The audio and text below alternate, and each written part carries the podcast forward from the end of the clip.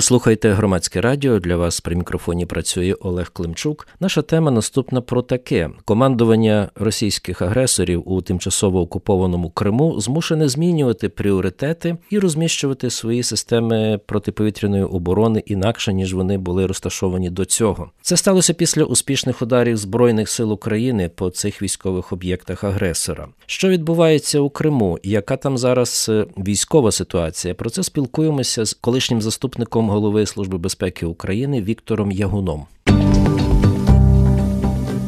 Які об'єкти у Криму московський агресор сьогодні захищає найбільше? Що йому найцінніше, як ви вважаєте? Ну, в першу чергу, це військові об'єкти, які для нього критичні. Е, Тому що е, Крим залишається фактично великою військовою базою, де е, накопичується певні резерви для е, війни в Україні, для забезпечення Південного фронту в Україні, ну і для захисту е, для захисту їхніх інтересів в частині Чорноморського флоту Чорного моря. У Криму, в Севастополі, зокрема, також е, працювало чи досі працює одне з військово-морських училищ, де готували підводників. Всього, наскільки я знаю, у Росії таких п'ять. Як ви вважаєте, цей об'єкт під прицілом наших сил оборони?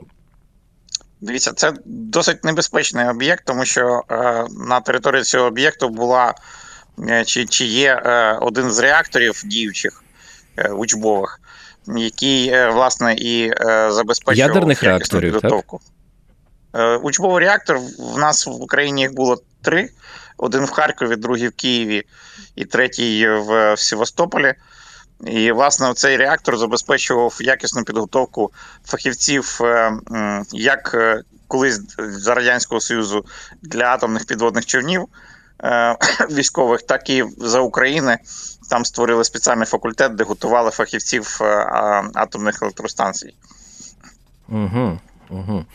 Тому туди бити небезпечно, може відбутися або радіоактивне ну, зарадження, або щось. Так. Я не знаю, в якому стані зараз цей реактор, чи він діючий, чи вони вивезли там е, звітом е, ядерне залишки ядерного палива, тому що ті реактори, які є в Києві і в, в, в Харкові, я знаю, що Е, вони е, зупинені і з Харкова вивезене паливо, тому небезпеки зараження немає.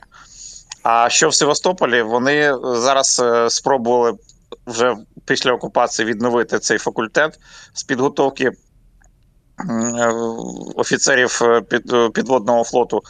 Не знаю, наскільки їм це вдалося. Важко важко собі уявити, тому що фахівці всі давно вже були перевезені в Росію і відновлення училища в Севастополі це ж потрібно було не тільки е, використання ядерного реактору, але й потрібно ще мати учбові е, спеціальні класи, там е, учбовий підводний човен і так далі. і так далі. Я думаю, що це трошки така була ідея. Але училище існує, підготовка ведеться. Віктор Єгоник, заступник голови Служби безпеки України, зараз у прямому етері громадського радіо. Пане Вікторе, ось ми нещодавно, е, кілька днів тому, бачили успішну роботу Сил оборони по аеродрому в Саках, так, у Кримському. І там навіть пишуть, що вдалося чи знищити, чи суттєво зруйнувати пункт управління російських військових.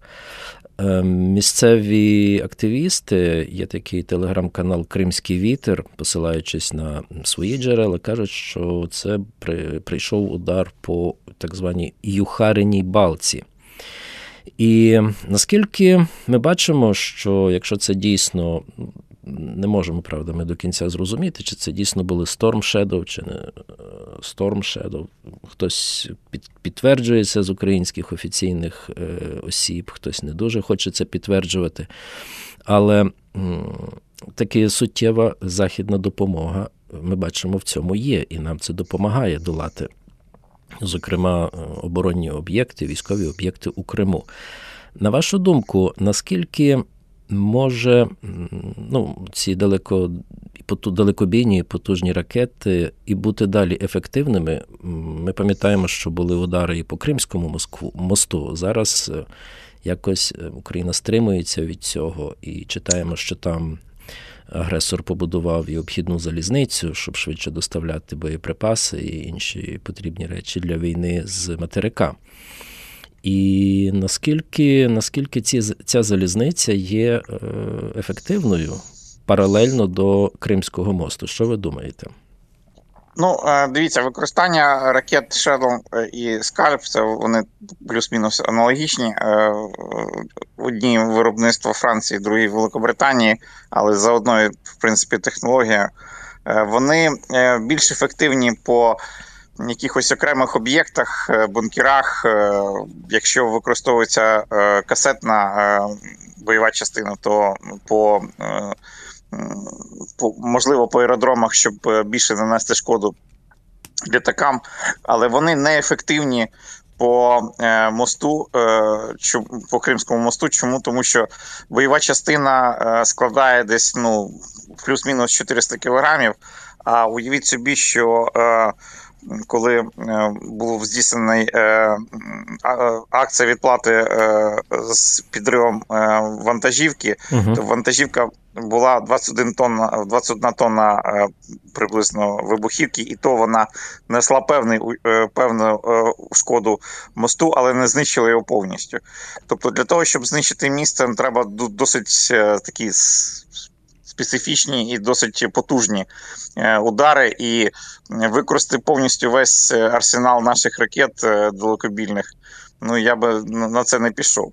Що стосується залізниці, яку е, Росія намагається побудувати і е, для для забезпечення південного групування це якраз один з тих мотиваційних кроків, для чого вони взагалі розпочали цю війну. Це створення сухопутного е, безпечного сухопутного коридору в Крим для того, щоб не залежати від Кримського моста, тому що ну все все може бути. Бачите, вони там час від часу його перекривають, е, намагаються якось захистити, і тому для них це було б критично. Я знаю, що була нещодавна акція проведена з підривом недобудованого залізничного мосту. Там і Це під, під Маріуполем, здається, так? Так, під Маріуполем. І е, зупинилося це все будівництво. Насправді е, будівництво е, триває, але поки що вони його не запустили, цей, цю залізницю, і вона. Перебуває фактично під ну може перебувати під нашим вогневим контролем, тому що е, є ділянки, де е, можуть діставати наші е, наша артилерія, наші ракетні ракетні Е, е, Засоби. наші ракети.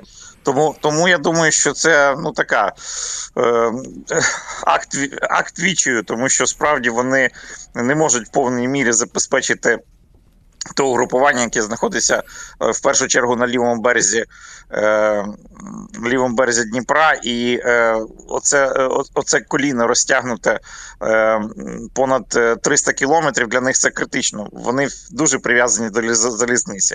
Вони підтягують частину. Якогось там забезпечення в на північ Криму, але це не не дає тих результатів, на які вони сподіваються. В них там потужне угрупування. Ну за приблизними підрахунками близько 200 тисяч е, військовослужбовців, не тільки ті, що знаходяться на передовій, а й ті, що в тилу, там всякі каральні підрозділи, і це все потребує забезпечення, і в тому числі харчового забезпечення, тому що вони мало користуються харчами на місці. Тому то все, е, все дуже критично для них. І проведення цієї залізниці е, вони, вони, вони дуже сподіваються на те, що вони покращать свою ситуацію. Останнє запитання, пане Вікторе. Наскільки е, літаки е, російського окупанта, які базуються у Криму, є досяжні для наших сил протиповітряної оборони, для нашої авіації? Ми можемо, хоча б, е, ну, ми бачимо, що ми можемо досягнути їхні аеродроми. Сака ж був великий аеродром, ми пам'ятаємо це, він там залишається. Але наскільки ми, скажімо так, пригасили активність е, авіації російської у Криму? Ну, після після використання на півдні е, Петріотів, коли було продемонстровано можливості ППО, е, зрозуміло, що всі всі експерти зійшлися на думці, що потуги і інтенсивність вильотів зменшилася, але на жаль, вона не не припинилася. Особливо дошкуляють не стільки літаки, стільки фронтова авіація це гелікоптери які е, правда не підходять близько до лінії е, лінії фронту. Вони так десь за 10 за 15 кілометрів можуть запускати свої ракети, і таким чином е, справді досить. Досить небезпечно для наших передових частин. Єдина можливість втримати російську авіацію це наявність Е, потужної протидії нашої авіації, і всі справді сподіваються на F-16, які мають можливість мають озброєння, яке е, є набагато ну не тільки радари бачать е, ворожі літаки, а й ракети б'ють набагато більше ніж ті радянські літаки, які в нас є зараз. Тому всі сподіваються, все ж таки в першу чергу не стільки на ППО, який час від часу може з'являтися там і дошкуляти противнику а саме на наявність е, постійно діючого угрупування F-16 е, на нашому боці. Ви прослухали розмову на хвилі громадського радіо. Моїм гостем був Віктор Ягун, екс-заступник голови Служби безпеки України. А при мікрофоні був Олег Климчук.